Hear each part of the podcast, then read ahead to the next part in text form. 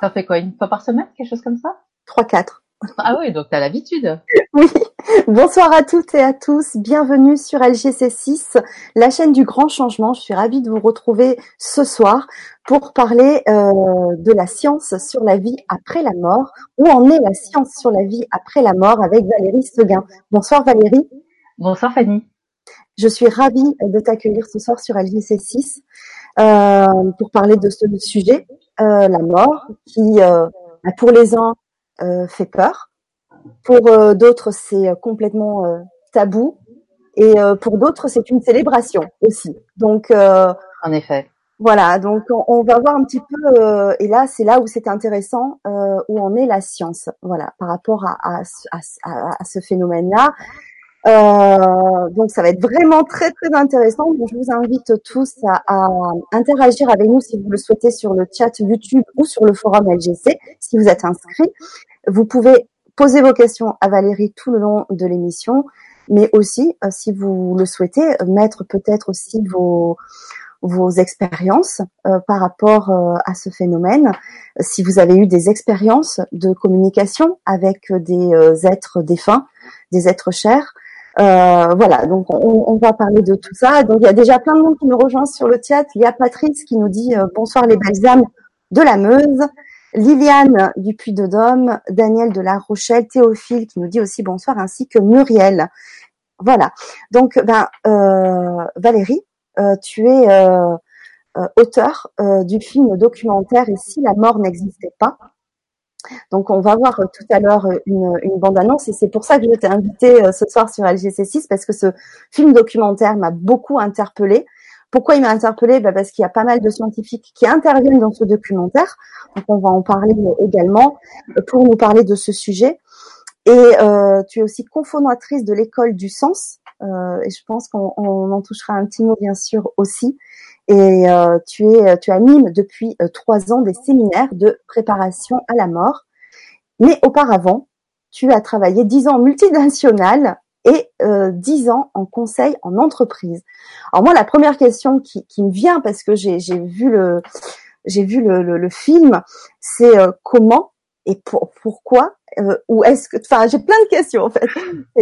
à quel moment tu t'es intéressé à, à ce sujet euh, dans ta vie Qu'est-ce qui s'est euh, passé euh, pour, pour, pour, s'intéresser à, ce sujet qui est la mort?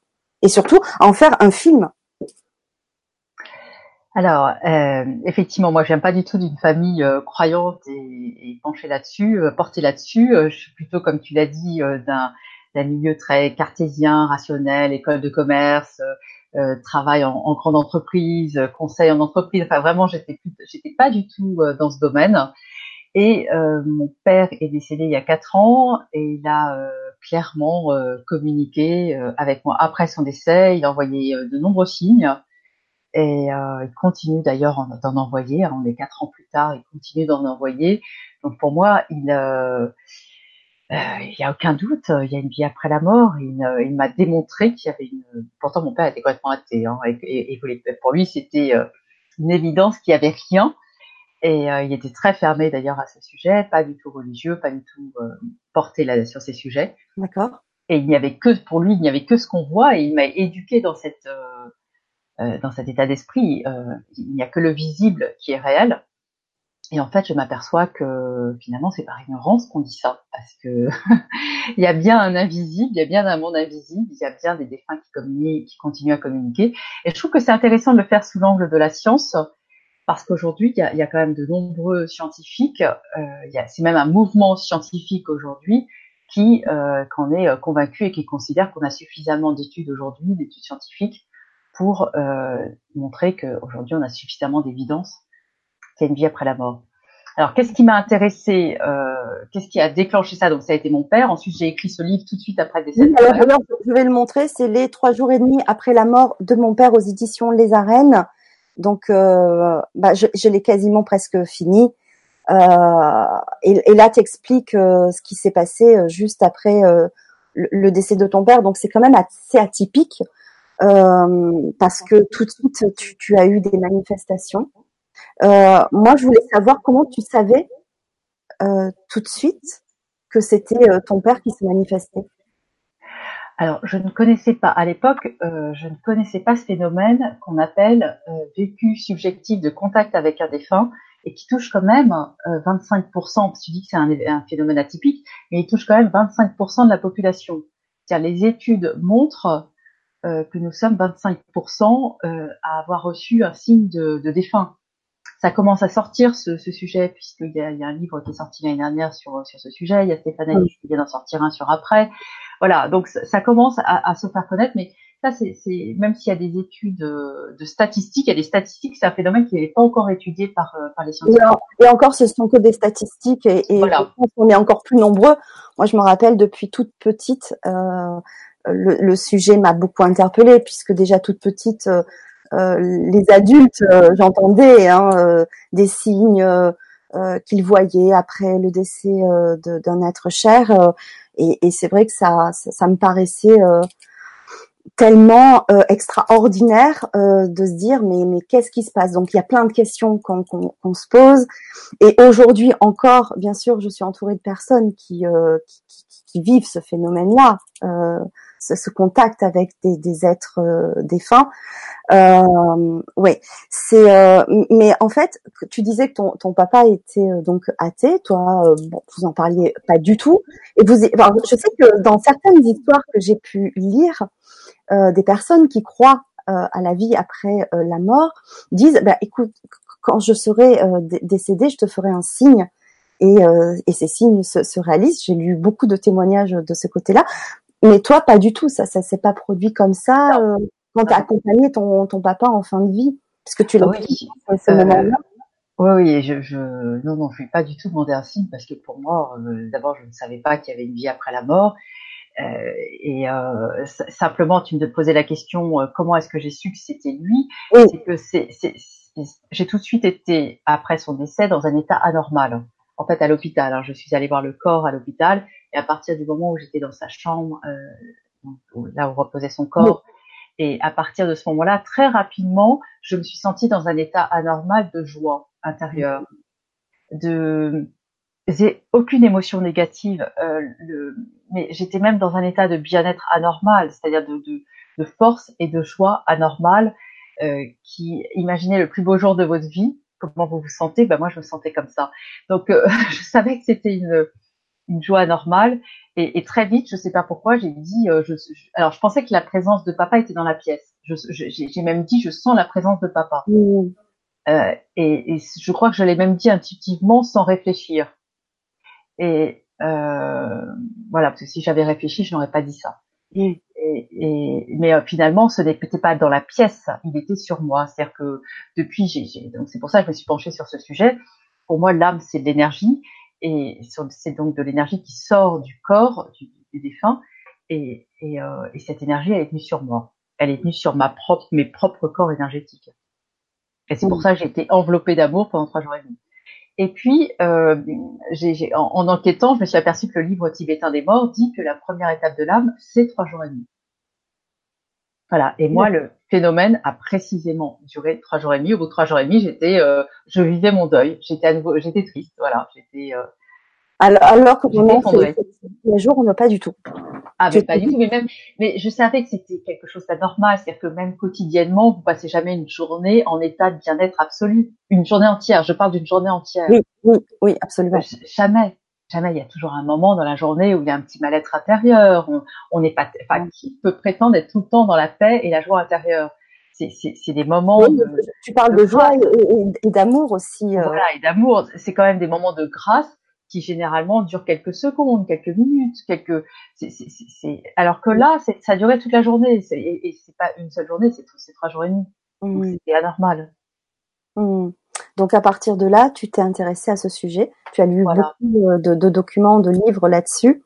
Ouais. Et, euh, et, comment tu, tu, tu, tu, as eu euh, l'idée de faire ce film documentaire. Comment ça, ça s'est passé? Alors quand, quand mon livre est, d'abord il y avait quand même une envie chez moi de, de, de, faire connaître cette bonne nouvelle, parce que pour moi c'est quand même une, une, excellente nouvelle qu'il y a une vie après la mort. Et, et, que la vie continue. Il n'y a pas que cette vie terrestre, ça donne un peu un sens aussi à pourquoi on est ici.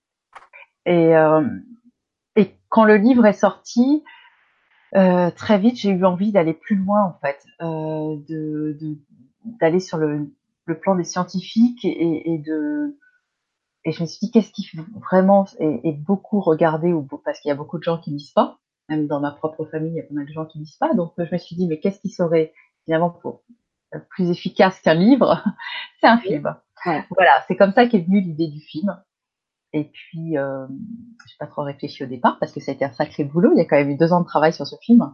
Ouais. Mais je me suis lancée. Voilà, je me suis lancée, j'ai avancé. Et... C'est c'est un gros une grosse œuvre que tu tu as réalisée là. Euh, parce que c'était, euh, j'imagine, euh, quand même un peu fou de se dire, mais je vais aller voir du côté scientifique. Est-ce que très vite tu as trouvé des réponses et surtout des ouvertures d'esprit de ce côté-là? Alors, je l'avais déjà fait un petit peu au niveau de mon livre. D'accord. Et là, j'ai voulu aller plus loin. Oui, parce que, oui, parce que, bon, déjà, j'avais déjà interviewé quelques personnes euh, pour mon livre. Donc, j'ai commencé par cela, qui ensuite m'ont amené vers d'autres, finalement. Quand on commence à ouvrir ce sujet. Oui. On s'aperçoit qu'il y a déjà eu. Euh, il y a quand même, euh, il y a des physiciens qui sont là-dessus, il y a des biologistes, il y a des médecins, il y a des neurologues. Et ce que je trouve intéressant, et c'est ça aussi que je voulais faire connaître, au niveau de la science, au niveau du grand public, c'est qu'aujourd'hui, ce n'est pas des scientifiques, c'est un mouvement scientifique mondial mm. qui a été initié par le docteur, le neurologue, le chercheur en neurosciences Mario Beauregard, mm. et, euh, et qui a créé ce manifeste pour une science post-matérialiste. Ah, qui a été quand même été signé par des centaines de scientifiques euh, par le, euh, dans le monde. Oui, des médecins, des neurologues, des mathématiciens, ouais, c'est. Alors, est-ce que tu peux nous expliquer ce qu'est ce manifeste?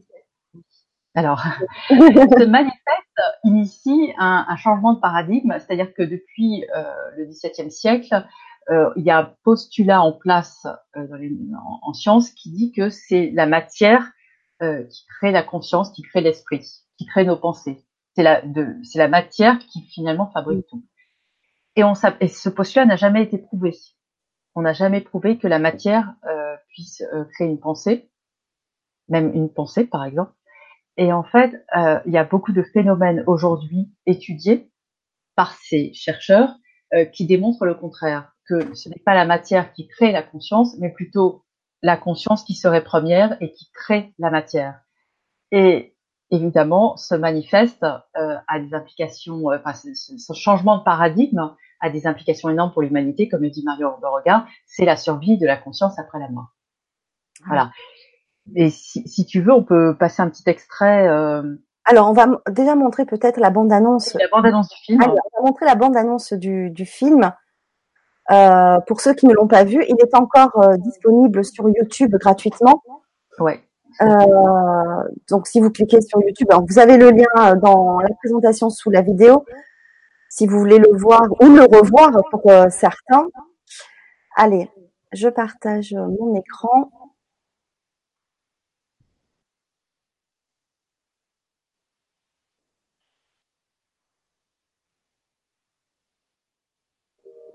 Depuis toujours, la grande question de l'être humain a été de savoir s'il existe une vie après la mort. Mais où en est la science sur cette question? Ce domaine a longtemps été réservé aux religions. Mais aujourd'hui, et c'est ça qui est nouveau, de nombreux scientifiques sont convaincus que nous continuons à vivre sous une autre forme après notre mort. Alors sur quelles preuves, sur quelles études s'appuie-t-il? Sommaire. Nous sommes partis à la rencontre de ces scientifiques. La mort, c'est une frontière difficile pour la science. Ils ont étudié les EMI, expérience de mort imminente. À ce moment-là, le cerveau s'arrête de fonctionner, et donc c'est plutôt étonnant qu'une personne puisse rapporter quelque chose. Un sujet qui fascine. Ils ont aussi étudié des personnes capables de sortir de leur corps.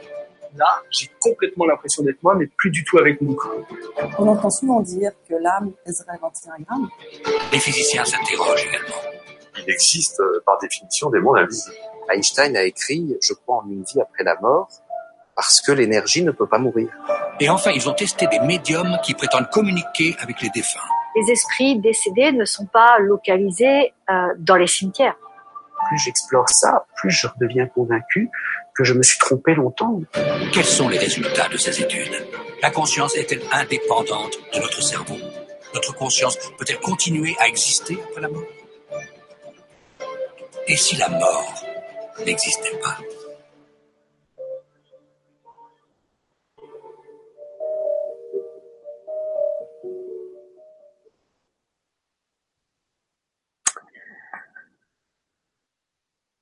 Donc voilà un extrait de, enfin c'est la bande annonce du, film. Ouais, moi ça me fait toujours quelque chose cette bande annonce. ah, cette voix off, elle est top. Hein. François Éric Landron, l'acteur euh, qui joue dans la série euh, Avocat. Je crois que c'est Avocat et associé. D'accord. Moi, je regarde pas la télé. je ne connais pas cette série, mais en tout cas, elle, est bien appropriée à ce documentaire. Euh, donc voilà. Je vais juste lire quelques petits commentaires avant de continuer. Il y a Elise qui nous dit bonsoir à tous. Mon père est décédé en mars dernier et je lui ai demandé un signe le 7 décembre, jour de son anniversaire. Je n'ai rien reçu. Peut-être est-ce trop tôt. Merci. Et oui, trop tôt ou est-ce qu'on des fois on, passe peut-être à côté? C'est c'est compliqué hein, de, de savoir. Euh... Alors on peut parfois passer à côté parce qu'il y a les, les défunts ont, ont, différentes manières de, de, de se manifester. Déjà on peut se dire que si certains ne, se manifestent pas, c'est peut-être qu'ils ne peuvent pas se manifester. On peut penser que si voilà, défunts, si, que tous les défunts s'ils pouvaient se, se, manifester, ils le feraient. Euh, donc c'est possible qu'ils ne puissent pas le faire ça veut dire aussi peut-être qu'il est monté sur des plans, euh, voilà, sur des plans de lumière et où il n'a pas accès aux plans terrestres. Mais il est possible qu'on passe à côté de certains signes, puisque ça peut être parfois par l'électricité, par des téléphones, par euh, des plantes, par euh, des rêves, euh, l'écriture automatique. Il y, a, il y, a, énormément de manières en fait par, pour les défunts de se manifester. Mm. Ça peut être par exemple une ampoule qui ne marche plus ou qui clignote Ouais. Mhm. Voilà, donc on va se dire ah bah mon ampoule ne marche pas, mais c'est pas enfin faut, faut, faut, voir aussi voilà. Mais c'est vrai que c'est important de connaître ces signes. Euh, et puis euh, si, peut-être que ce jour-là il pouvait peut-être pas, c'est peut-être un autre jour qu'il euh, qu'il apportera un signe. Oui. Mm. Ah, il, y a pareil, il y a des personnes qui ont des signes euh, des mois plus tard, voire parfois des années. Donc euh, on ne sait pas exactement comment ça fonctionne là-haut. Quand est-ce qu'ils peuvent envoyer un signe ou pas? Puis des, des fois, puis des fois, on, on, est tellement pris après, soit par la tristesse, euh, soit aussi par notre quotidien que, par exemple, tu parles d'ampoules euh, qui, euh, qui, qui, qui, qui, mais on se dit bah c'est c'est une ampoule qui va griller. Enfin voilà, on, on va pas forcément faire un lien aussi avec un signe d'un proche défunt qui euh, veut communiquer avec nous, par exemple, ou qui est là. C'est c'est ça aussi la, la subtilité. Oui, ça peut être aussi un, un animal, un petit oiseau euh, qui passe à côté de vous, euh, un, un, papillon. Euh, l'odeur aussi, hein L'odeur, l'odeur également, bien sûr. Mmh. Une odeur particulière ouais. qui rappelle le défunt. Mmh.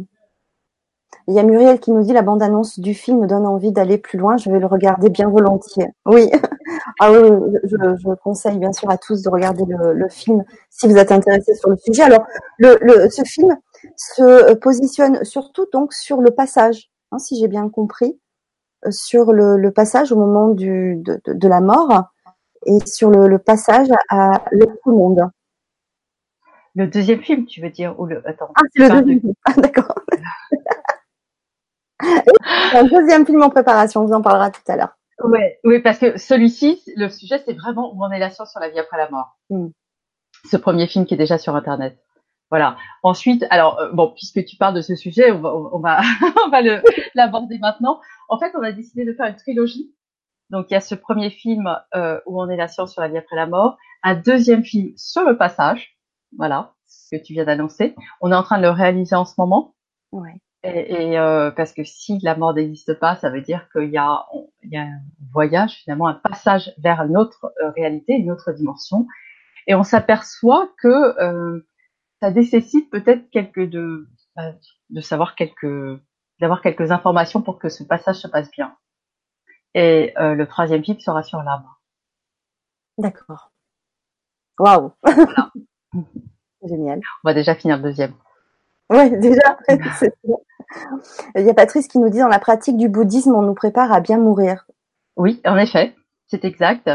Et d'ailleurs, euh, dans mon livre, euh, oui. j'ai fait un parallèle entre euh, les, ce que nous disent les expérienceurs d'expériences de mort imminente et ce que nous dit le bouddhisme. Et on s'aperçoit qu'effectivement, il y a beaucoup de, de choses. Il y a beaucoup de, de, de points similaires entre ce que disent les deux.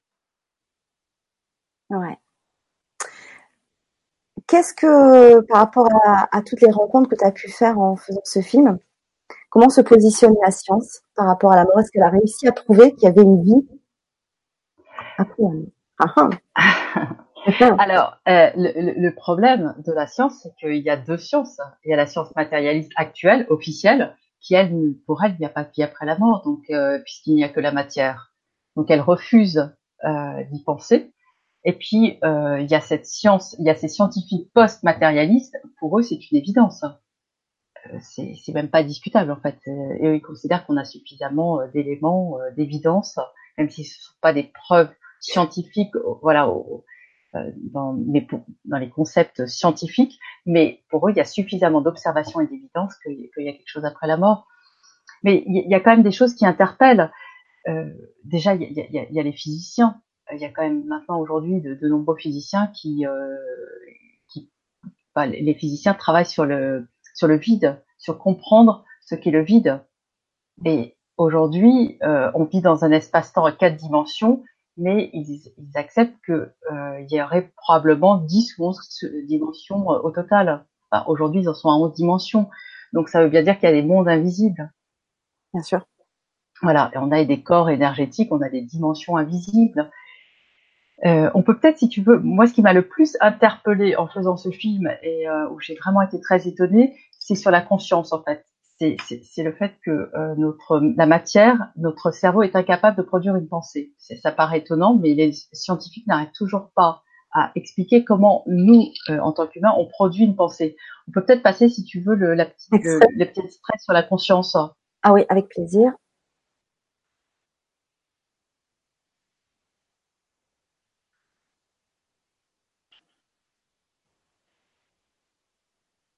C'est aussi que le problème est juste énorme et que quand on parle euh, de la conscience, vraiment, euh, plus qu'on l'étudie, et ça fait plus de 20 ans avec l'équipe qu'on essaye d'avancer dans ce domaine, plus que notre ignorance euh, est, claire.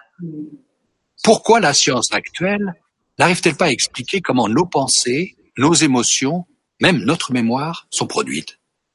Au fond, le cerveau est constitué de cellules qu'on appelle des neurones et euh, de, filaments qui connectent les neurones entre eux qu'on appelle les, axones, donc la matière grise, la matière blanche. Mais comparé aux autres cellules de l'organisme, ces cellules-là ont rien de particulier. Donc, on n'est jamais, on n'est jamais arrivé finalement à expliquer comment on pouvait générer des fonctions mentales complexes simplement à partir de, de l'activité de ces cellules. Ça, c'est incroyable. ouais, ouais. Et ça, c'est pas connu du grand public. Ouais. ouais c'est, c'est, quand même étonnant. Ouais. Moi, c'est ce qui m'a le plus interpellé euh, en, en, faisant ce film. Oui. Ne, ne pas savoir. Euh, pourtant, euh, le cerveau est étudié. Et c'est vrai qu'on n'arrive pas à, à, à, montrer, à démontrer comment. Alors on sait que le cerveau est fait de neurones, ok, de, de, de filaments qui, qui voilà, qui, qui donnent l'information, mais après, qui transmet l'information, mais après on n'en sait pas plus. Ouais, exactement. Incroyable. Ouais. incroyable. C'est incroyable. Euh, il y a pas mal de témoignages aussi dans le film euh, de personnes qui ont euh, vécu des EMI et qui euh, parlent de de ce moment euh, euh, qu'ils ont vécu. Alors souvent on parle de la même chose. Euh, les témoignages se rejoignent avec un, un tunnel, de la lumière et un ressenti de, beaucoup, beaucoup d'amour. Et, surtout de, voir aussi les corps, quand ils sont par exemple en mort clinique dans un bloc opératoire, beaucoup voient ce qui se passe en temps réel, ce qui se passe pendant pendant ce temps-là. C'est ça, ça c'est incroyable. En effet. Et alors, euh, dans le film, on a, on a voulu euh, montrer tous ces phénomènes finalement, parce que ça, s'appuie sur des études et sur des phénomènes. On a voulu montrer les différents phénomènes observés et étudiés euh, autour de la mort. Et, et on a donc il y a les expériences de mort imminente, et ensuite on a, on a montré ce que tu viens de citer, les décorporations. Il y a des personnes qui ont la faculté de se de sortir de leur corps sans être en état euh, de fin de vie ou de euh, sur, sur une table d'opération euh, ou en état de mort clinique. Euh, c'est le cas notamment de Nicolas Fraisse qui est étudié scientifiquement. Et, et, ça, je trouve que c'est intéressant parce que euh, ce que Isnoé essaye de faire avec Sylvie Destiolas et Claude Charles Fourier, c'est euh, de, de, démontrer que si on arrive à démontrer la délocalisation, c'est-à-dire que quelqu'un, que la conscience est réellement capable de sortir d'un corps et d'aller dans une pièce à côté et d'agir sur quelque chose à côté, eh bien, euh, on pourra petit, petit à petit arriver à la notion que la conscience est capable, est indépendante du cerveau, et est capable de vivre finalement, de survivre quand il n'y a plus de corps d'où la progressivement arriver à une vie après la mort, oui. la mort du corps physique. Oui. Et ça, c'est intéressant, je trouve, euh, euh, comme sujet. Et euh, dans le film, on a voulu aussi montrer, euh, moi, pour moi, il y avait un phénomène qui était très important de, de montrer dans le film et dont on n'a pas parlé dans la bande-annonce, c'est la vision des mourants. Oui. Les visions des mourants. Euh, tu veux passer l'extrait, peut-être? Oui, bien sûr. Ouais, et, et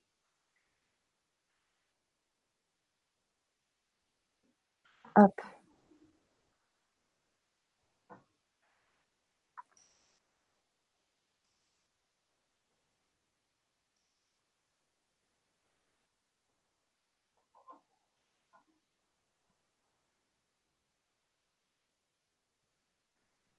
Alors, ça a l'air de mouliner un petit peu. Alors, je peux peut-être, si tu veux, en attendant, euh, parler de pourquoi moi j'ai tenu absolument euh, euh, ces visions des mourants dans, dans, ce film, parce que mon père avait eu une vision de sa mère la veille de son décès, et ça l'avait beaucoup interpellé. Mmh. Et ma grand-mère, qui est décédée il y a, il y a un an, a également eu une vision des mourants. Et euh, Constance l'homme qu'on voit là à l'écran, qui est médecin sans palliatif, elle nous dit que c'est quasiment tout le monde dans, dans son. Enfin, elle accompagne depuis 30 ans, euh, mmh. une trentaine d'années, euh, des personnes en soins palliatifs, et euh, elle dit que c'est quasi. Et là aussi, c'est un phénomène qui n'est pas du, du, tout connu du grand public. Oui. Et les gens paniquent, les gens pensent que c'est une hallucination, alors que non, c'est une ouverture de conscience en fin de vie. Et mon père, comme ma grand-mère, c'est arrivé mmh. la veille de leur décès et ils sont décédés juste après. Et c'est important je trouve, de, pour moi de, de, connaître ce phénomène en fin de vie. Pour soi, parce que ça nous prévient qu'on va mourir, et puis pour la, les accompagnants, pour la, pour la famille, parce que euh, je sais que pour ma grand-mère, oui. c'est parce que je sais qu'elle a eu cette vision que je me suis dit, mais est-ce qu'elle va mourir? Elle vient d'avoir une vision des mourants. Enfin, elle, vient, elle, elle voit des proches dans, mmh. la, dans sa chambre. Est-ce qu'elle va mourir? Alors que ma grand-mère n'était pas du tout mourante. D'accord. Et elle est décédée euh, juste après. Uh-huh. Voilà, donc je voilà, c'est ce qu'on explique dans le film, c'est ce qui explique Constance Cidarello et Olivier Chambon, c'est que c'est vraiment, c'est très important que ce phénomène soit, soit mis à la connaissance du grand public. Oui, absolument. Bon, ben, je suis désolée, là, ça, ça mouline. Euh, oui, ça mouline toujours.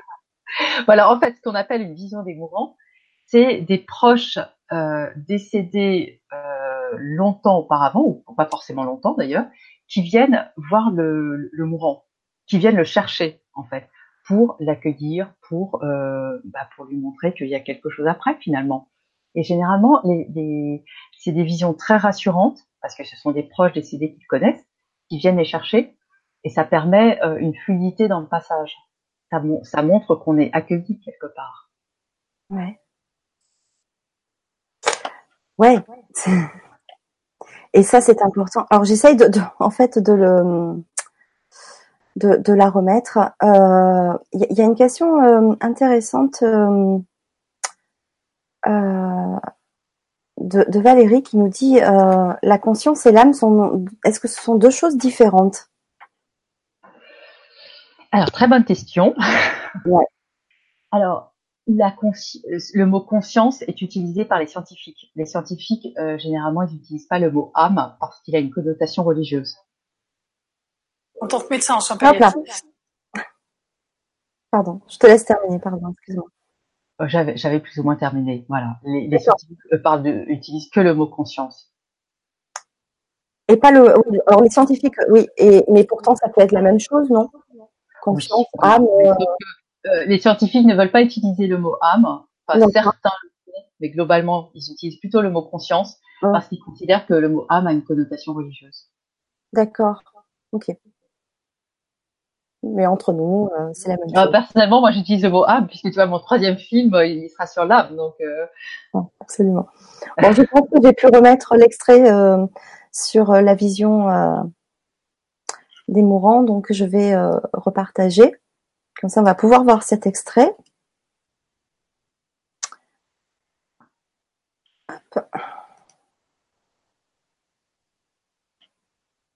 Voilà. En tant que médecin en soins palliatifs, c'est un phénomène très courant que j'observe, c'est que des, des, personnes tout à fait en fin de vie ont des visions de leurs proches euh, décédés auparavant ou de personnes chères qui leur sont chères décédées avant elles, venaient à eux et pour les rassurer, les accompagner, les aider et les accueillir.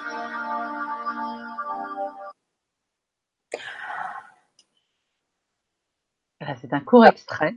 C'est un court extrait, mais c'est quelque chose de vraiment très intéressant, surtout quand on accompagne euh, euh, nos proches dans cette période-là, euh, parce que certains pourraient croire, même par exemple pour les EMI, hein, souvent euh, bah, il y a euh, les personnes qui disent que ça peut être aussi l'imagination ou bien euh, les médicaments, le traitement qui fait un peu halluciner entre guillemets. Je ne sais pas si c'est vraiment le terme qu'on peut utiliser, mais oui, de créer euh, ces, euh, ces images-là.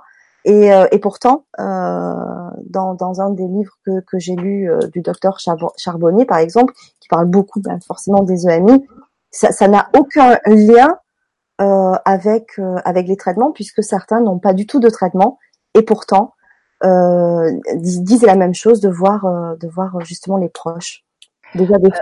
En effet, euh, mon père, par exemple, euh, même s'il était en soins palliatifs, il n'était pas du tout souffrant, euh, donc il n'avait pas de morphine, il n'avait pas, de, il n'était pas sous médicaments, et ça l'a beaucoup stressé d'avoir cette vision parce qu'il s'est dit je ne suis pas fou. Il n'a pas osé en parler au personnel soignant de peur de passer pour un fou.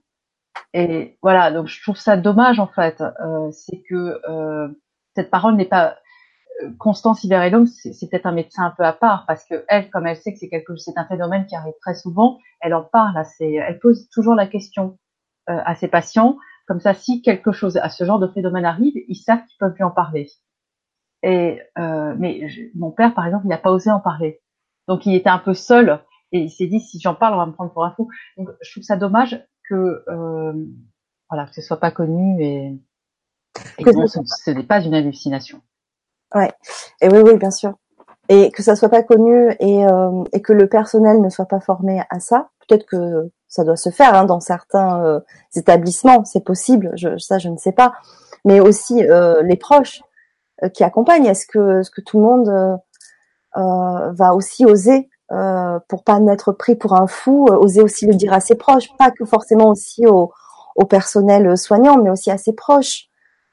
Euh, En effet, bah oui, on va pas oser en parler. Donc c'est dommage parce que il y a une parole qui ne se fait pas, il y a une parole qui se libère pas euh, de part et d'autre et, et euh, oui, c'est vraiment dommage, je pense. Et c'est vrai que du coup, le, le, le, le- le- le- la personne qui, qui a ces visions-là se sent seule du coup, alors que exactement. finalement, euh, si, si ces visions apparaissent, c'est que c'est le début d'autre chose. Donc c'est Voilà. un accompagnement qui commence. Et, euh, et la personne peut se sentir aussi euh, en même temps complètement seule si aussi son entourage n'est pas préparé. C'est une sacrée préparation. Ouais.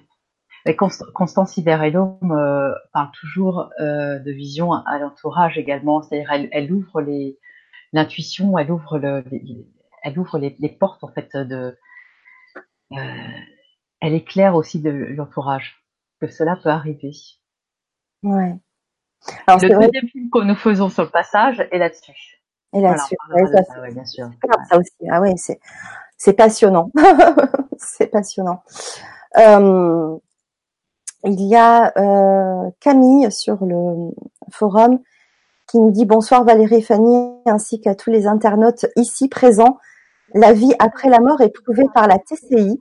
Les messages des médiums, des canals et peut-être encore d'autres moyens comme les NDE, bien qu'en général, les expérimentateurs en reviennent puisqu'ils en parlent et témoignent dans les livres et conférences. Mais en personne, personne ne revient de la mort, après la mort, ne, ressuscite en quelque sorte, comme l'aurait Jésus-Christ, j'entends, au plaisir de vous entendre sur le thème passionnant de cette survivance, donc.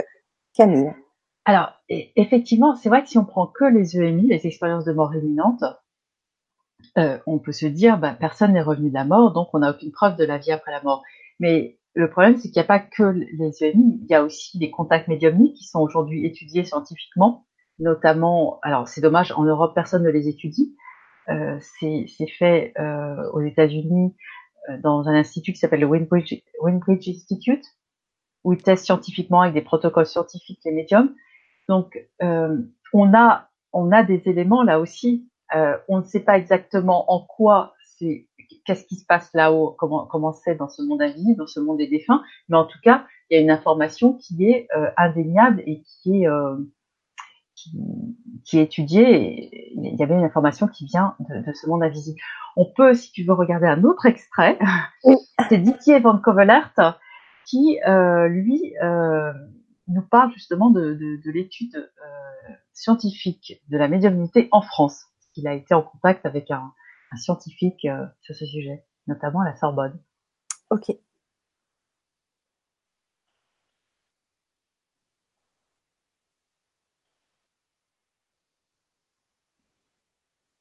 En France, les chercheurs ont aussi testé des médiums.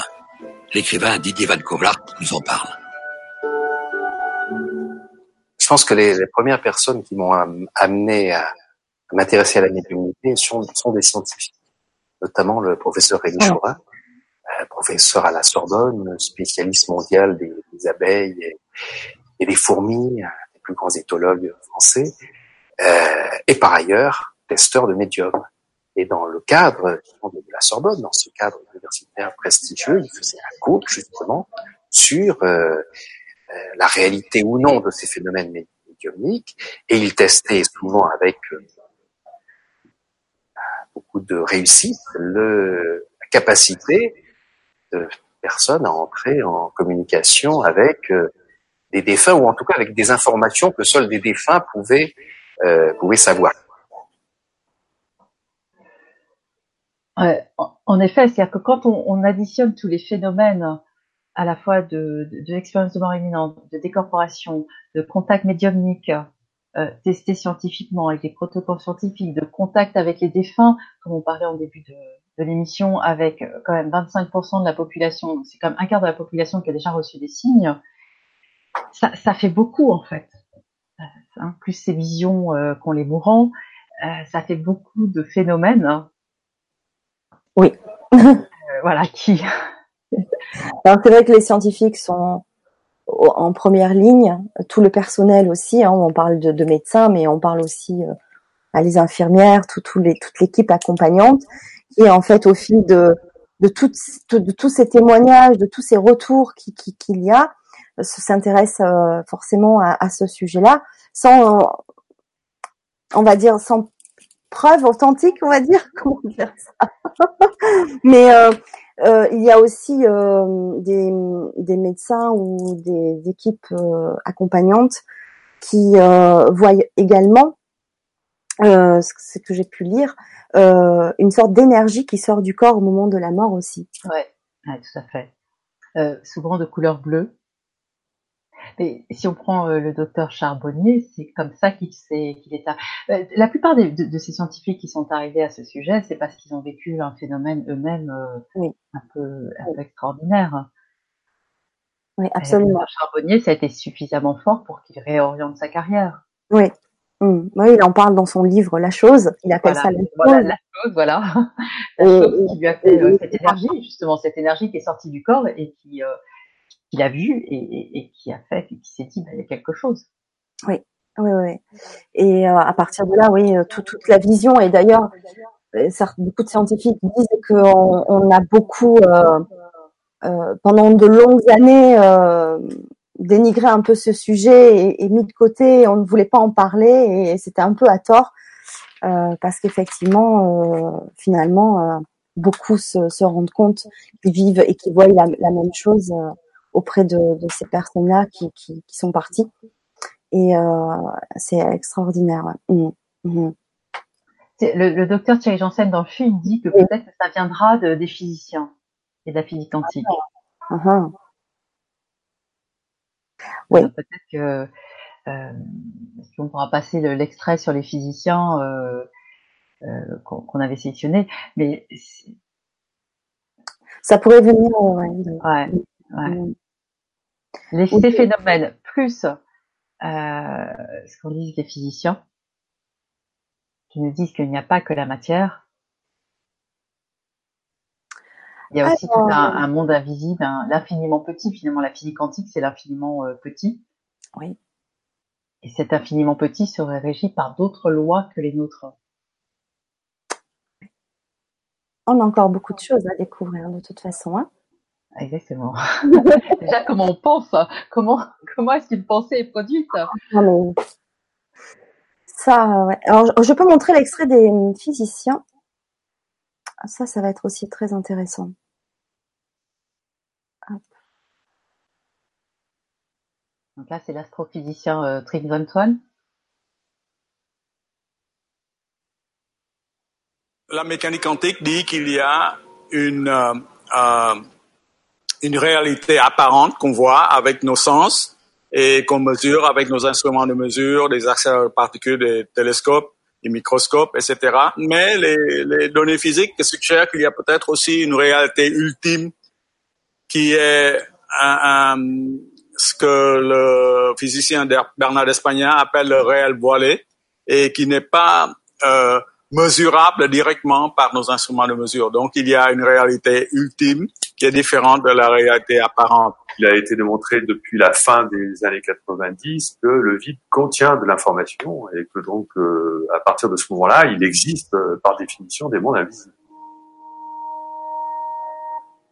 Aujourd'hui, les travaux des physiciens portent sur la question de comprendre quelle est la structure du vide qui contient considérablement plus d'informations que notre simple réalité. Et ça peut passer par euh, l'ajout de dimensions à l'espace.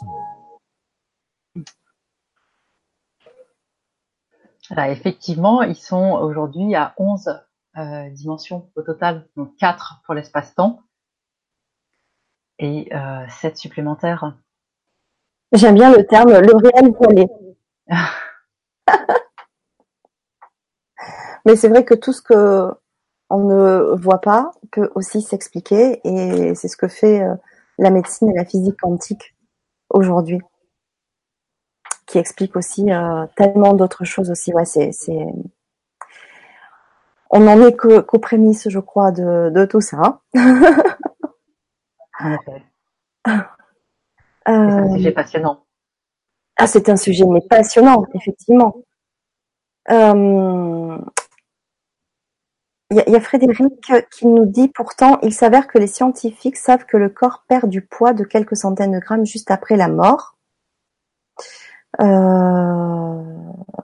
Oui, j'ai pas le début. En fait, c'est pas une question, c'était juste euh, un commentaire. Euh, Élise nous demande au moment de partir, les mourants éprouvent-ils de la peur? Ah, Alors oui, euh, oui, certains, bien sûr. La peur, la mort fait peur à beaucoup de personnes. Euh, C'est la, c'est le sujet sur lequel on travaille dans notre deuxième film pour essayer de. Est-ce que les expériences de mort imminente nous apprennent quand même pas mal de choses sur le passage En tout cas, ça nous donne une idée de comment on ne sait pas exactement ce qu'est l'au-delà. Il y a des hypothèses. C'est vrai que les médiums. Ce qui est intéressant, c'est que tous les médiums du monde entier nous disent la même chose. Donc là, ils sont tous d'accord sur, euh, mais ça reste des hypothèses. En revanche, les expériences de mort imminente nous apprennent qu'est-ce qui pourrait se passer ce, ce, ce premier, ces premières minutes en fait, le, le- le- sur le passage, euh, comment ça se passe, et, et, euh, et ils nous donnent finalement pas mal d'informations sur comment vivre un passage serein. C'est l'objet de notre deuxième film. d'accord. Je vais pas tout, tout dévoiler aujourd'hui, mais, On on aura l'occasion. Ouais. Voilà, c'est un film d'enseignement. C'est plus un film d'enseignement en fait, ce deuxième film. Euh, finalement, si on, au lieu que ça soit euh, un sujet euh, tabou, qu'on en ait peur tout au long de notre vie, finalement, si on s'y préparait, si on comprenait comment ça se passe à travers, par exemple, ce film, ces, ces témoignages, est-ce qu'on en, on en aurait moins peur? Est-ce qu'on l'apprivoiserait? Oui, bien sûr. C'est comme si on partait euh, sur la Lune. L'astronaute, il fait quand même beaucoup d'entraînement avant de partir. Là, c'est pareil. On, on, on, a des informations sur sur le passage et comment. tu parlais tout à l'heure des bouddhistes. Le livre tibétain des morts nous donne beaucoup d'informations sur exactement. Il nous donne même les que, comment penser, comment prier, comment euh, Lars dit aussi, un, un, petit peu moins, mais on a quand même des informations qui se regroupent. Et, et ce qui est intéressant, c'est que ce soit Lars dit, le livre tibétain des morts ou des expérienceurs, ils nous disent tous la même chose. Pour vivre un, passage serein, il y a effectivement des choses à savoir, et, et, et je trouve ça dommage de pas les connaître. Donc, si quelqu'un a peur de la mort, il aurait plus intérêt à se, euh, à se renseigner sur ces sujets et à connaître ces sujets et à les apprivoiser à s'habituer finalement à euh, et, comme il saura le, moment au moment du passage, il saura quoi faire. Oui, et en dehors de toute euh, religion. Hein. Ouais, on, est, bien, on est bien d'accord. On n'est pas du tout dans dans cette idéologie euh, religieuse. C'est euh, ouais. puisque c'est universel, on va dire. Hein. C'est universel et d'ailleurs on a pris le parti autant dans mon livre je parle de, de l'Asman et du bouddhisme, autant là dans ce deuxième film j'ai pris le parti de puisque les expériences de mort imminente nous apprennent la même chose, de ne me baser que sur ce qui est étudié scientifiquement, donc les expériences de mort imminente. Mais on arrive aux mêmes conclusions. Ouais. Mm. Euh, il y a euh, qui demande quel conseil peut-on donner à une personne en fin de vie qui attend impatiemment entre guillemets la mort, 95 ans? Euh, que mon expérience, si je parle de mon expérience, oui, bien sûr. J'ai, euh, j'ai vraiment, et, ce que je connais depuis, parce que je m'intéresse à ce sujet depuis quatre ans, la, la conscience ou, ou, l'âme, elle repart quand elle doit partir. Et, et donc, euh, on peut pas provoquer finalement. Donc, euh, c'est, c'est, c'est quand elle sera prête à partir, elle partira. Et, euh, et, et essayons de faire le mieux avec. Enfin, si l'âme ne part pas, c'est se demander pourquoi euh, qu'est-ce qui n'est pas encore accompli? Parfois, la personne est prête à partir, mais ça peut être aussi l'entourage. Ça peut être euh, la personne reste parce que euh, dans l'entourage, il y a un besoin que que l'âme reste pour le moment. Donc, on ne sait pas ces choses-là en fait. C'est assez mystérieux quand l'âme doit partir. Mais en tout cas, on s'aperçoit que quand elle sera prête à partir, elle partira. Donc, je dirais autant profiter de, du, peu qui reste sur Terre, pas de, de ces moments-là, le mieux possible le mieux possible. Ouais. De, de, rappeler aussi les, les, bons moments euh, de la vie euh, qu'elle a vécu, enfin toutes ces belles choses, ces moments partagés, euh, les beaux souvenirs. En tout cas, que des belles choses, toujours euh, dans la bienveillance. Ouais. Hein, c'est ça, ouais. Mm. Pour l'accompagner au mieux. Voilà, exactement. Et oui, pour rassurer en fait. Peut-être que euh, on, on, on, sait que pour faire un passage serein, il faut être dans le cœur et dans, dans, mm. dans euh, bah, peut-être qu'il reste encore des choses à ouvrir ou des euh, pour pour mm. soi, enfin pour la personne pour, pour cette personne qui, qui est âgée ou pour pour l'entourage. Ouais. Mm. Peut-être lui demander qu'est-ce qui t'empêche de partir. Peut-être qu'il y a quelque chose qui la retient. Ah. Ah oui. Oui, c'est intéressant de, de, voir, oui, s'il n'y a pas quelque chose qui, euh, qui, qui, la turlupine et qui euh, l'empêche. Et, euh, et c'est tout, tout en discutant, en fait, en dialoguant. Mm. C'est pour ça que l'accompagnement est important. Ouais. Et, et, le dialogue, toujours le dialogue. Ouais, effectivement. Et c'est dans, je crois, dans ton livre aussi que j'ai lu. Enfin, il y a aussi le toucher qui est important. Oui, parce que parfois, euh, oui, bien sûr, le, le, le, toucher est important euh, parce que euh, parfois, ça permet d'être présent et de continuer à communiquer dans le silence. Parce qu'on ne peut pas forcément tout le temps parler et ça permet d'avoir une présence, d'avoir une communication de, euh, on n'ose pas forcément dire les mots, des mots d'amour ou des mots de, euh, alors que le toucher fait que finalement on exprime son attention et, ses sentiments à travers, euh, à travers le toucher dans le silence. Mmh.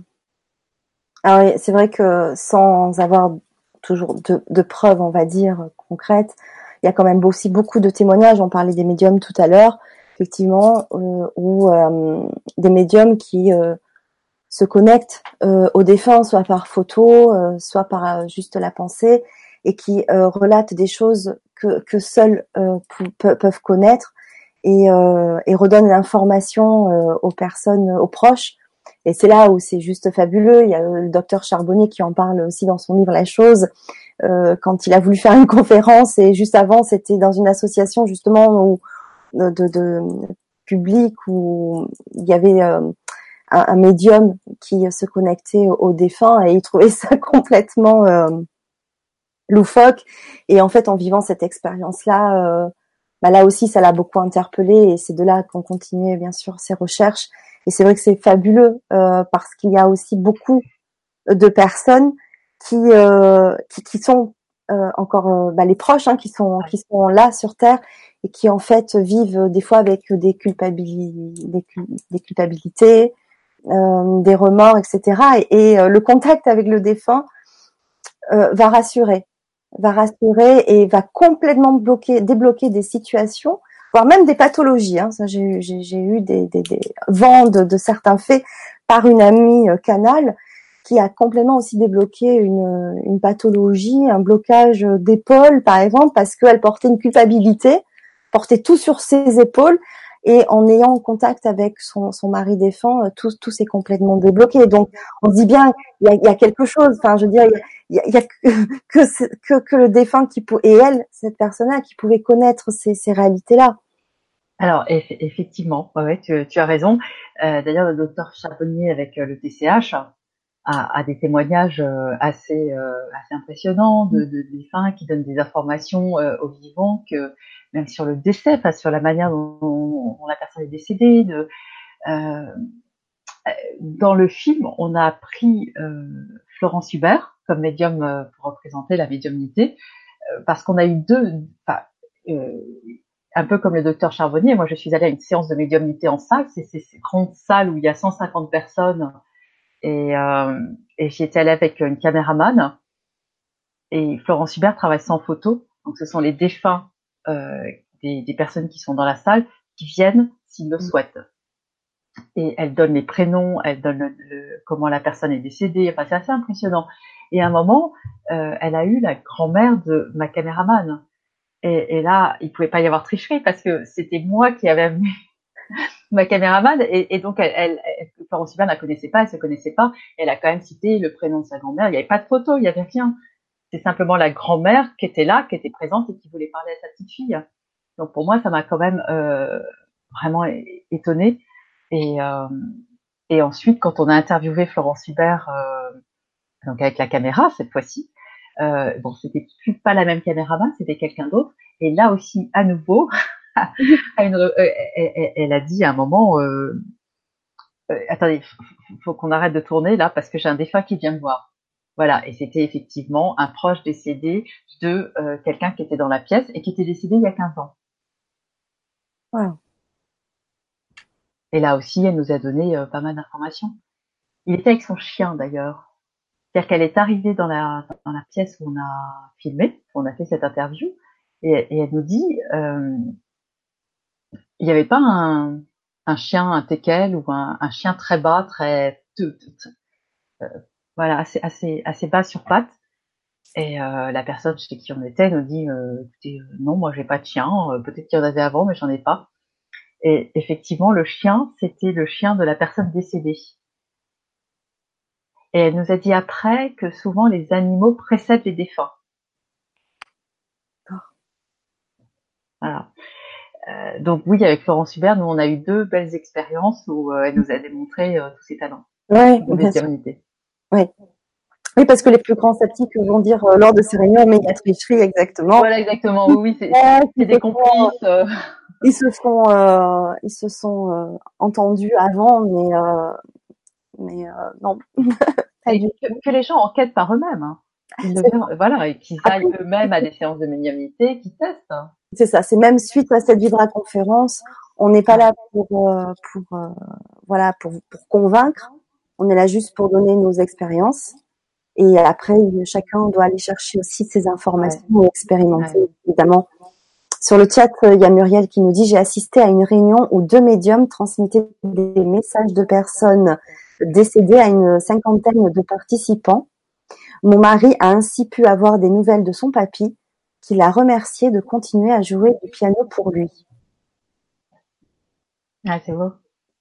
C'est beau, hein Ce sont des, quand on a des, des, des signes de défunts, c'est quand même des beaux cadeaux, des très beaux cadeaux. Euh, Si on va d'un point de vue scientifique, on parlait des, des protocoles scientifiques. Euh, en, en, fait, le protocole scientifique qui, qui, est utilisé pour les médiums, c'est euh, c'est-à-dire que la personne qui vient consulter le médium ne rencontre jamais le médium, parce que si vous avez un médium en face de vous, peut-être qu'il peut, ça peut être un peu télépathique, c'est-à-dire que la personne peut lire dans vos pensées. Alors que là, euh, un protocole, quand c'est étudié scientifiquement, ils sont dans deux pièces différentes et le médium ne rencontre jamais la personne qui vient consulter. Il y a un intermédiaire entre les deux. Donc c'est si le défunt veut venir, il vient voir la médium, euh, mais il n'y a jamais rencontre. Donc il ne peut pas y avoir télépathie, en fait, ou clairvoyance. D'accord. Oui, c'est un protocole très euh, réglementé. Ouais, ouais, très, très, réglementé, oui. Mmh. Euh, il y a sur le forum, euh, alors c'est un pseudo, Jamaju, qui nous dit bonsoir toutes les deux. J'ai toujours cru en la vie après la mort.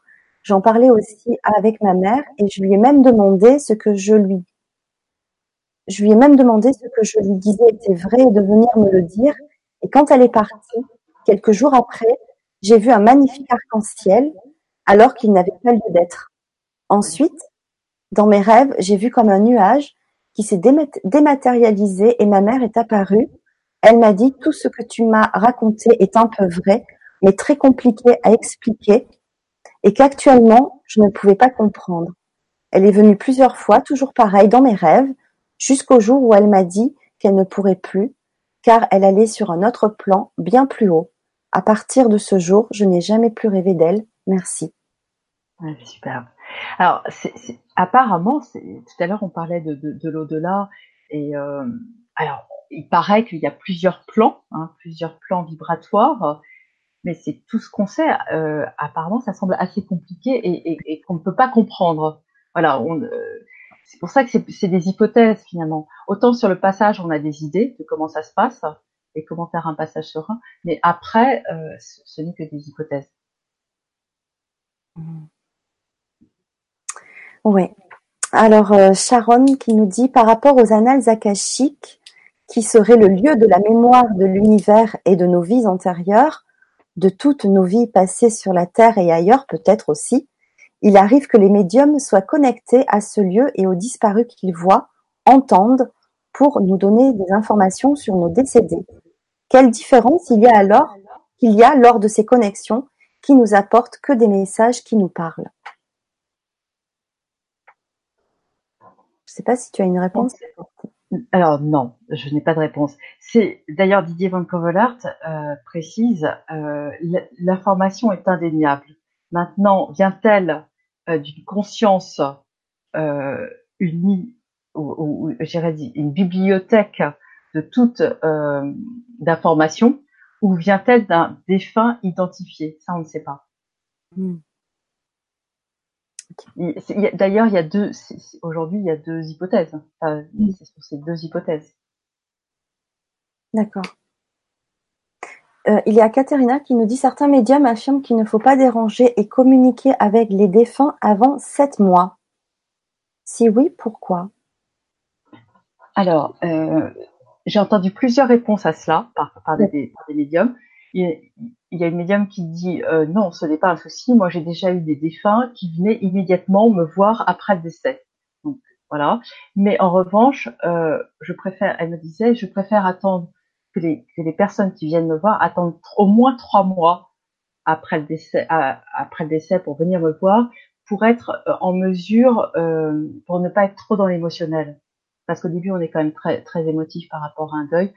Et donc, elle préfère voir les personnes au bout de trois, trois à six mois. Et il y a d'autres médiums qui disent que euh, les défunts, les premiers mois, les six premiers mois, peuvent être sur des plans de repos. Et, euh, et donc, il faut pas les déranger, en fait.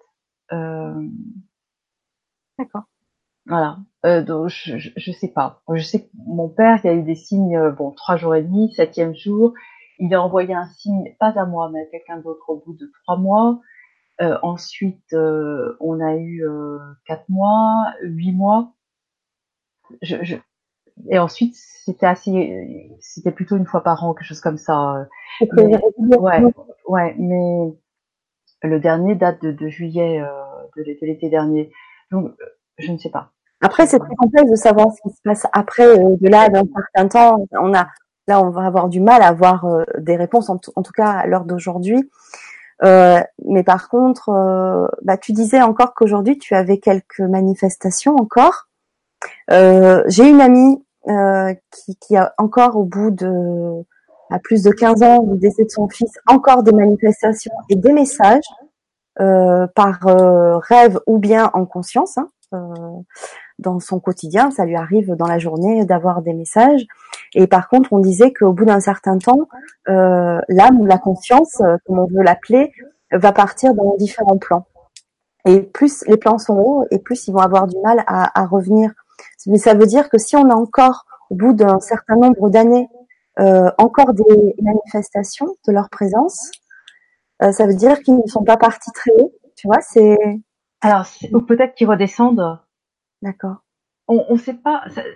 Peut-être qu'ils ont cette possibilité de redescendre et puis d'autres d'aller sur d'autres plans. Chaque, chaque cas est différent. Hmm. Parce que euh, moi aussi, j'ai deux amis euh, qui communiquent avec leurs enfants euh, décédés. L'un est décédé il y a 30 ans, mais apparemment, il est très bien là où il est. Donc, c'est pas parce qu'il continue de communiquer qu'il est dans un, un, un, plan euh, qui n'est pas un plan de lumière et d'amour. Mm. C'est, il paraît que, euh, je crois qu'il y, a un film à regarder qui est Nos Solar parce qu'il nous explique assez bien ce qui, comment ça se passe là-haut. Il paraîtrait qu'on choisit notre vie. Enfin moi aujourd'hui je, je pense, euh, ce qui voudrait dire que tout cela c'est, ça serait euh, décidé avant notre incarnation. Donc souvent quand un enfant décède euh, jeune, c'est que tout cela a été décidé avant. Donc peut-être que euh, cet enfant il reste près de sa mère parce que ça a été l'esprit reste près de sa mère parce que ça a été décidé euh, avant. Euh, voilà, on, on, ne sait pas exactement, mais là encore c'est une hypothèse. Oui, bien sûr. Il y a Chénaz qui nous dit Je rêve très régulièrement de mon papa décédé depuis 2005, mais sans aucun message décodable. Une réponse, si c'est possible. c'est pas toujours évident de d'avoir des. C'est pour ça qu'il passe parfois par l'électricité. Euh, c'est une ampoule qui clignote euh, ou, un rêve. Euh, mon père, un, des, signes, ça a été juste un énorme sourire. Voilà, j'ai l'impression qu'ils ont beaucoup de mal à dire des choses, à parler en fait, à, à, à envoyer des messages, sauf avec des médiums. Mais nous, qui, enfin personnellement, moi je n'ai pas de don médiumnique, donc les, les, ça va pas être des messages, mais ça va être plus euh, de l'énergie ou, ou, quelque chose, euh, voilà, un rêve par exemple avec un énorme sourire. Alors, eux, ils, ouais. eux, ils ont du mal peut-être, mais nous, peut-être encore plus. Mais mon père est déjà passé par des médiums et là, dans ce cas-là, il délivre des messages. Oui, mais quand on n'est pas euh, initié, on va dire, à, à ces pratiques, non, ouais. si on est euh, pour pour le moins un peu euh, un, pas forcément intuitif ou très alerte à tous les signes qui peuvent se produire, parce qu'on va pas non plus vivre dans cette espérance-là d'avoir euh, des signes. Donc on peut, on peut forcément passer à côté, j'en suis certain, certaine, mais euh, mais euh, mais je pense que c'est aussi nous qui avons pas forcément les prédispositions avec notre mental et et nos limitations, puisque puisque on, on, est très limité dans, dans notre corps et dans notre dimension. Et, euh, et je, je sais que cette amie euh, qui communique avec son fils au, tout début, elle me disait encore il y a quelques jours qu'au début, euh, eh ben, il s'énervait même euh, dans les premières communications parce que au début euh, c'était euh, ben, un mois après son décès et il s'énervait parce que ben, elle disait mais c'est pas possible, je je deviens folle, j'entends des voix, c'est pas possible et il disait mais non c'est moi, je suis là. Donc on est aussi nous-mêmes limités. Ouais. Effectivement. Ouais, c'est.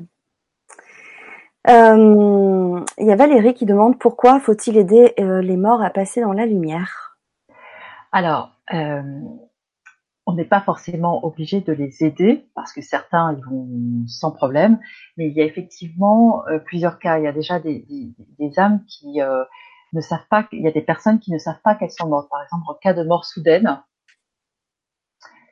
Et euh, donc, on aurait toujours intérêt à à, à expliquer à, à quelqu'un qui vient de mourir ce qui lui est arrivé. D'ailleurs, les médiums disent que souvent euh, le, le, défunt a besoin de revenir sur son passage et sur comment il est décédé. Donc peut-être parce qu'il a soit pas il n'a pas tout compris ou soit il a eu besoin d'expliquer. Donc on aurait intérêt, c'est ce que me disent les médiums, c'est qu'on aurait intérêt de euh, d'expliquer ce qui s'est passé, ce qui vient de se passer, comment la personne est décédée, de lui expliquer et de lui dire je euh, je t'aime, mais j'ai de la peine, je, mais je t'aime et, et, je te souhaite de continuer vers la lumière. Vas-y, tu peux y aller. En fait, et c'est à nous aussi de les, de les amener à partir. Mais euh, à force de leur expliquer qu'ils sont morts et qu'ils doivent aller vers la lumière, ils vont finir par comprendre. Et ça, il y a certains défunts effectivement qui n'ont pas compris qu'ils étaient dans la lumière ou qui ne savent pas vraiment où aller. Donc ça, il y a, y a, y a ce, euh, cette option-là. Enfin, c'est cette possibilité. Il y a aussi l'autre possibilité où la personne, elle, euh, elle veut pas forcément partir parce que elle est attachée à ses proches. Et c'est là aussi à nous de leur dire vas-y, va vers la lumière et de, l'inciter, de les inciter à aller vers la lumière et, et de, de, se tourner vers la lumière parce que certains ne voient pas forcément la lumière. Ah oui. Ouais. Donc, euh, donc leur parler, ils nous entendent. Apparemment, ils nous entendent. Donc c'est, c'est super parce que si on a des choses qu'on leur a pas dit, on peut, euh, on, on, peut leur parler. Euh, donc, euh, ouais, les inciter à aller vers la lumière. Donc, c'est ce que rejoint ce que dit Frédéric. À ce que j'ai entendu, certains défunts ne peuvent monter vers la lumière du fait que les vivants les retiennent car ils ne font pas le deuil. Ça, c'est vrai. Euh, tant que le deuil ne se fait pas, il y a, en fait, il y a, tant qu'on pense aux défunts, on les retient. Et si on n'en pense pas, si on y pense négativement, eh bien, quelque part, ça, ça retient, en fait, ces énergies lourdes. On, on, on est toujours lié énergétiquement. Et cette énergie lourde fait que le défunt ne partira, euh, aura du mal, plus de mal à partir. Et euh, oui, j'ai déjà eu un médium qui me disait, euh, s'il vous plaît, euh, qui, qui, qui m'expliquait qu'elle avait eu le, le père euh, défunt euh, d'une jeune fille et elle a dû expliquer euh, à la jeune fille, ton père euh, me dit de te dire, s'il te plaît, laisse-moi partir, parce que la jeune fille n'arrivait pas à, faire, à, accepter ce deuil. Donc là aussi, oui, on a, pour les aider à partir, on a nous aussi un rôle à jouer. En fait, plus on leur envoie de l'amour, le problème c'est que si, pour les aider à partir, c'est aussi leur envoyer de l'amour. Et si nous-mêmes, on est dans notre propre chagrin, on leur envoie pas de l'amour. On leur envoie de l'émotion négative, on les aide pas à partir. Mmh. Il y a un dessin animé, je crois que c'est dans Kung Fu Panda euh, 3, euh, où euh, il y a le, le, le, panda est dans, les, dans le monde invisible, en fait, dans le monde des défunts, et tous ceux qui sont autour de lui, enfin les, les, les vivants, disent allez, on va lui envoyer de l'amour, on va lui envoyer de la force. Et en fait, c'est vraiment quand les vivants envoient cette force d'amour que le défunt, euh, ça va l'aider à monter. Donc, si on veut aider un défunt à partir, faut lui envoyer de l'amour. Et, et, et, quand on est beaucoup dans le deuil, dans, dans, dans un chagrin euh, important, pas toujours facile. Mmh. C'est à nous de prendre sur nous. Oui.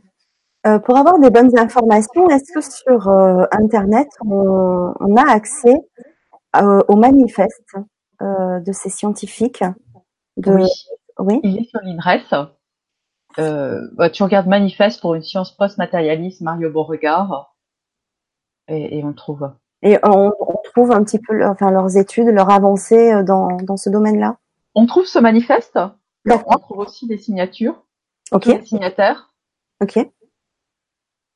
Mais il se base vraiment sur à la fois, euh, il est basé sur les, les, expériences, les études sur les expériences de mort imminente, sur les études sur les médiums. Sur la médiumnité. Euh, Est-ce qu'il y a autre chose? Je crois que ça parle aussi peut-être de physique et de comme quoi aujourd'hui ça démontre effectivement des des réalités qui ne sont pas physiques. C'est pour dépasser ce manifeste, c'est vraiment pour dépasser cette science matérialiste qui part de ce postulat qu'il n'y a que la matière.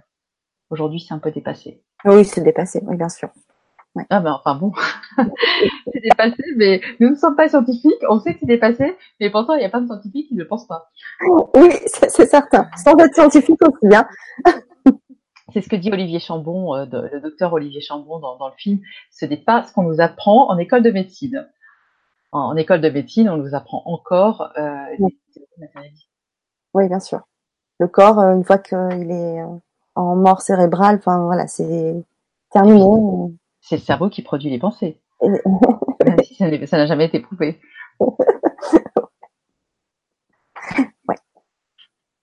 Et la pensée qui est créatrice en plus, donc alors là. Ah, là, là, tu vas loin, Fanny. on va loin, mais on en a déjà parlé dans certaines Vivra conférences, donc euh, tu es euh, savent, et sinon, ben, je vous invite à les regarder. Euh, sinon, juste pour répondre à Chénaz, euh, oui, j'ai déjà fait des Vibra conférences avec des médiums, si on peut appeler ça médium, plutôt canal, effectivement, qui canalisent aussi les guides, les guides bah, qui, ont été une conscience hein, de toute façon, hein, comme elle explique. Euh, c'est surtout Nadine Méjean, en, en l'occurrence, entre autres, euh, que tous les guides, parce que quelqu'un posait la question sur les guides également. Bah, les guides ont, ont, vécu sur une vie, enfin une vie terrestre, donc c'est une conscience ou une âme, comme on veut l'appeler. Mais euh, oui. Euh, Est-ce qu'il y a un autre extrait à montrer euh, Peut-être parler euh, du, du, de ce deuxième projet, si tu veux en parler? Ouais, bien, ouais. Oui. Alors c'est le troisième finalement, parce que en fait au départ on était parti pour le, celui sur l'âme, ça devait être le deuxième. Et on s'était dit, on va faire un DVD du premier et on va faire un bonus pour le DVD sur le passage. Et ce sujet du passage est tellement euh, est tellement important que finalement on en fait un vrai film. C'est pas un petit bonus de, de 20 minutes. Oui. Voilà, donc on en fait un vrai film qui, à mon avis, durera peut-être une heure et demie, une heure, une heure et demie. Et c'est vraiment un film d'enseignement. Euh, donc finalement, l'âme, ça devient le troisième film. On s'est dit, bah très bien, on va faire une trilogie. Donc ça devient, et si l'amant n'existait pas, le passage, et si l'amant n'existait pas, l'âme. Donc, mais on peut passer donc le troisième sur l'âme. Il y a quelques extraits. Alors. Hop. Donc sur l'âme, c'est vraiment euh, euh, bah, déjà essayer de comprendre qu'est-ce qu'est l'âme. Et euh, alors sans, sans être dogmatique, hein, on est allé Mmh. voir effectivement des scientifiques, des chercheurs qui travaillent là-dessus, et euh, et puis que- surtout comment s'y connecter et pourquoi s'y connecter et quel est le chemin de l'âme avant, euh, pendant la vie et après. Ah voilà, pendant et après, oui. Mmh. Et avant. Ah Il y avait aussi un avant. Et bien sûr. Ah oui. Alors on va regarder l'extrait.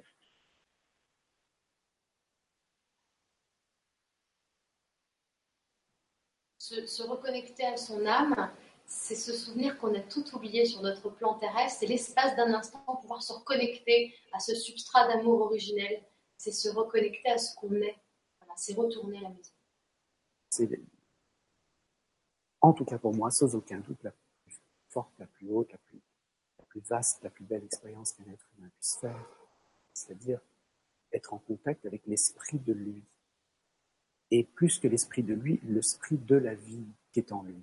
si on accepte qu'on est tous reliés et qu'il y a une partie de nous-mêmes qui, qui appartient à quelque chose de beaucoup plus grand, beaucoup plus vaste, là derrière, ça nous met dans une position de, de puissance, en fait, dans le bon sens du terme, et on entreprend des choses qui sont plus belles, qui sont plus belles. Mmh.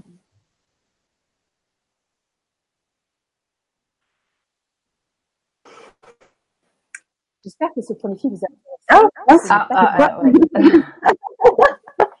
Je sais pas pourquoi il est parti. Hop.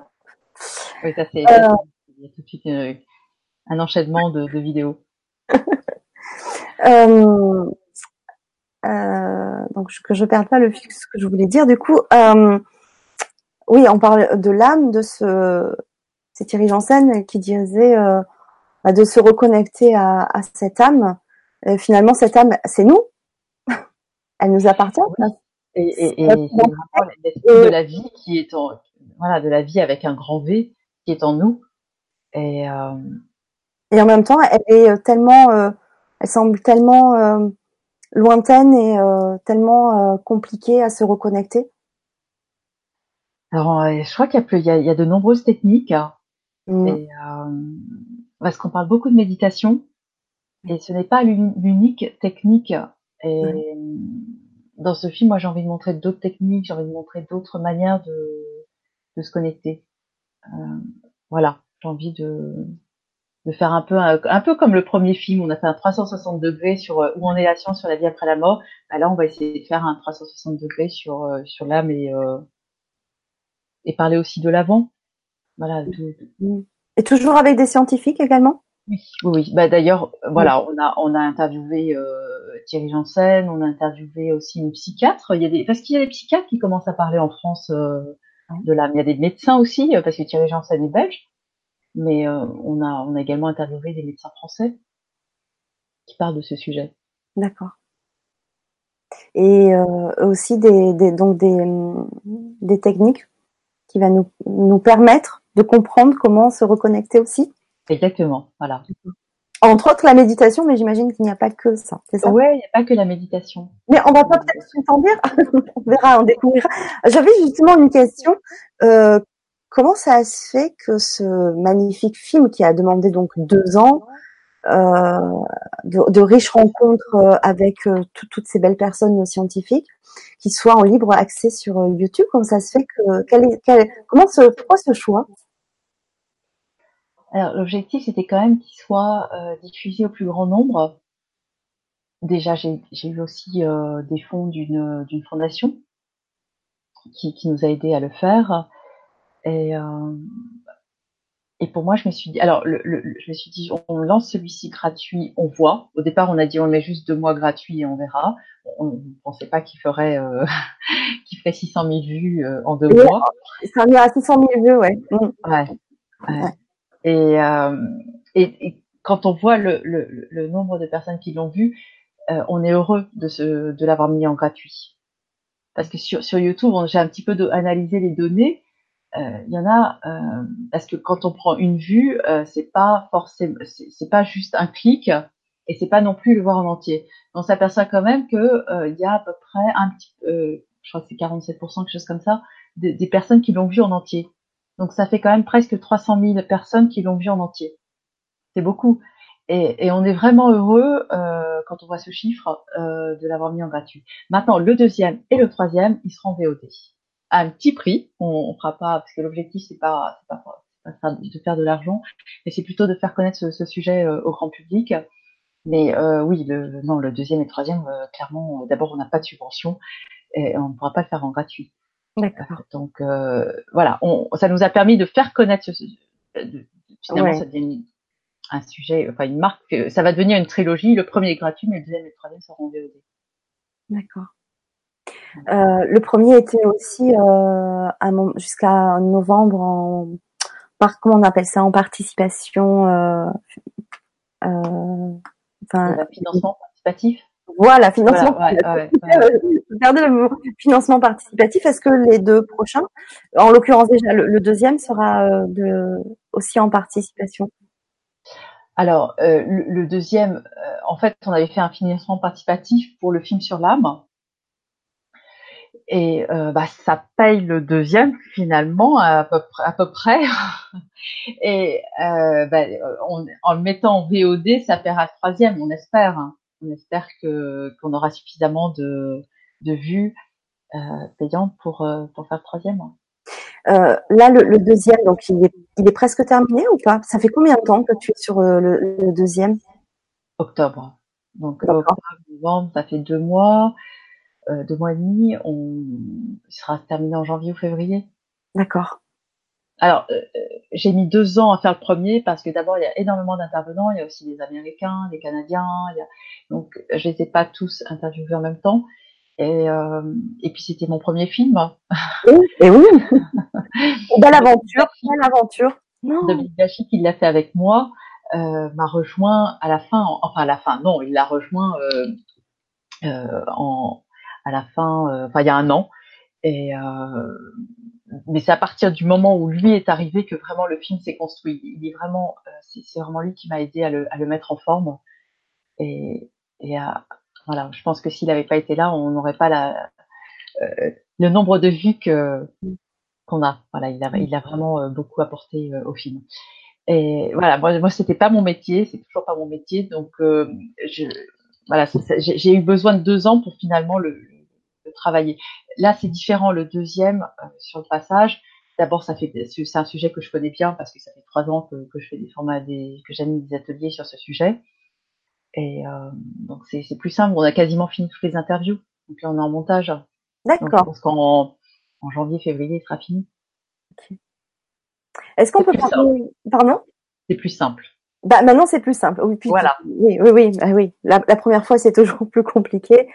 Euh, et oui, comme tu dis, t'étais pas du tout dans ce milieu-là, mais maintenant, bon, ben voilà, ça, les portes se sont ouvertes en tout cas, et, euh, et les gens sont vraiment prêts euh, à, témoigner et à participer à ce genre de, de documentaire pour pour éveiller le plus grand nombre à, à ces sujets-là. Et c'est juste magnifique. Merci. En tout cas, merci pour toutes ces œuvres encore à venir.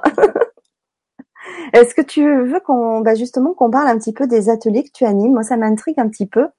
Euh, comment ça se passe, euh, ces accompagnements que tu proposes? Alors, c'est euh, c'est un groupe de parole. Oui.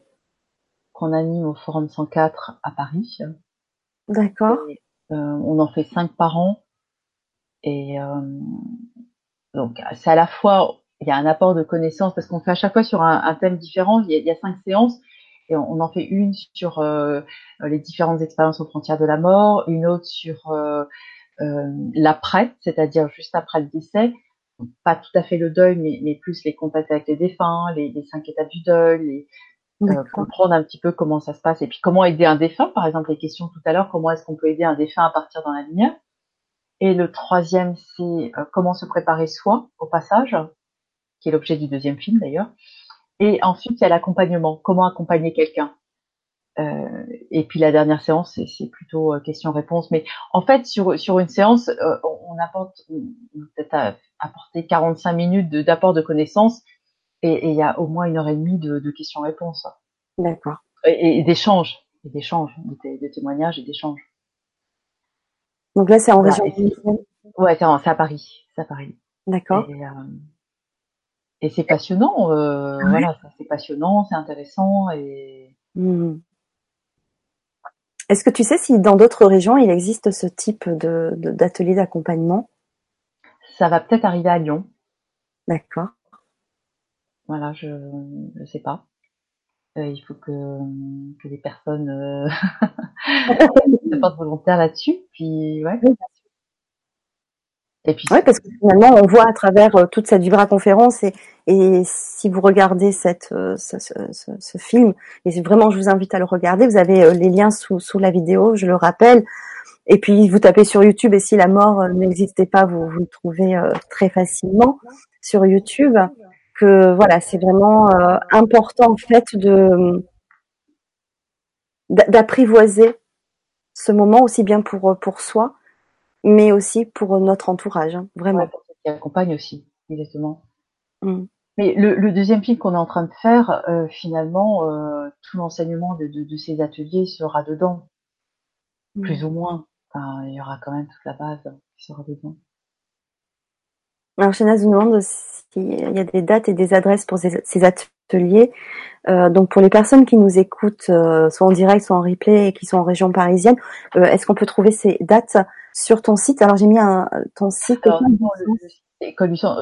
Je, je, finalement, le école du sens, c'est vrai que euh, je ne fais plus rien euh, parce qu'avec entre le livre et le film, finalement, je fais plus grand chose avec euh, l'école du sens. Euh, le, le, le, mieux, c'est peut-être de m'envoyer. Il y a la page Facebook du, du film. Et si la mort n'existait pas sur Facebook. J'ai mis aussi le lien sous la. Voilà. Ouais. Le mieux, c'est de m'écrire là et puis j'enverrai j'enverrai les coordonnées de le lien vers les ateliers. Mmh. Et puis également, je peux, je peux, je peux, je peux me renseigner sur. Euh, je sais qu'à Lyon, il va y avoir quelque chose. Voilà, en 2019, il y a des ateliers qui se feront à Lyon. Euh, juste une petite dernière question parce qu'on va arriver au terme de, de cette émission. Euh, Est-ce que finalement, dans, dans notre vie, à trop penser, à trop se préparer à la mort, euh, est-ce qu'on risque pas de passer à côté de notre vie? Ah, C'est une excellente question. Alors, je vais peut-être parler euh, pour moi.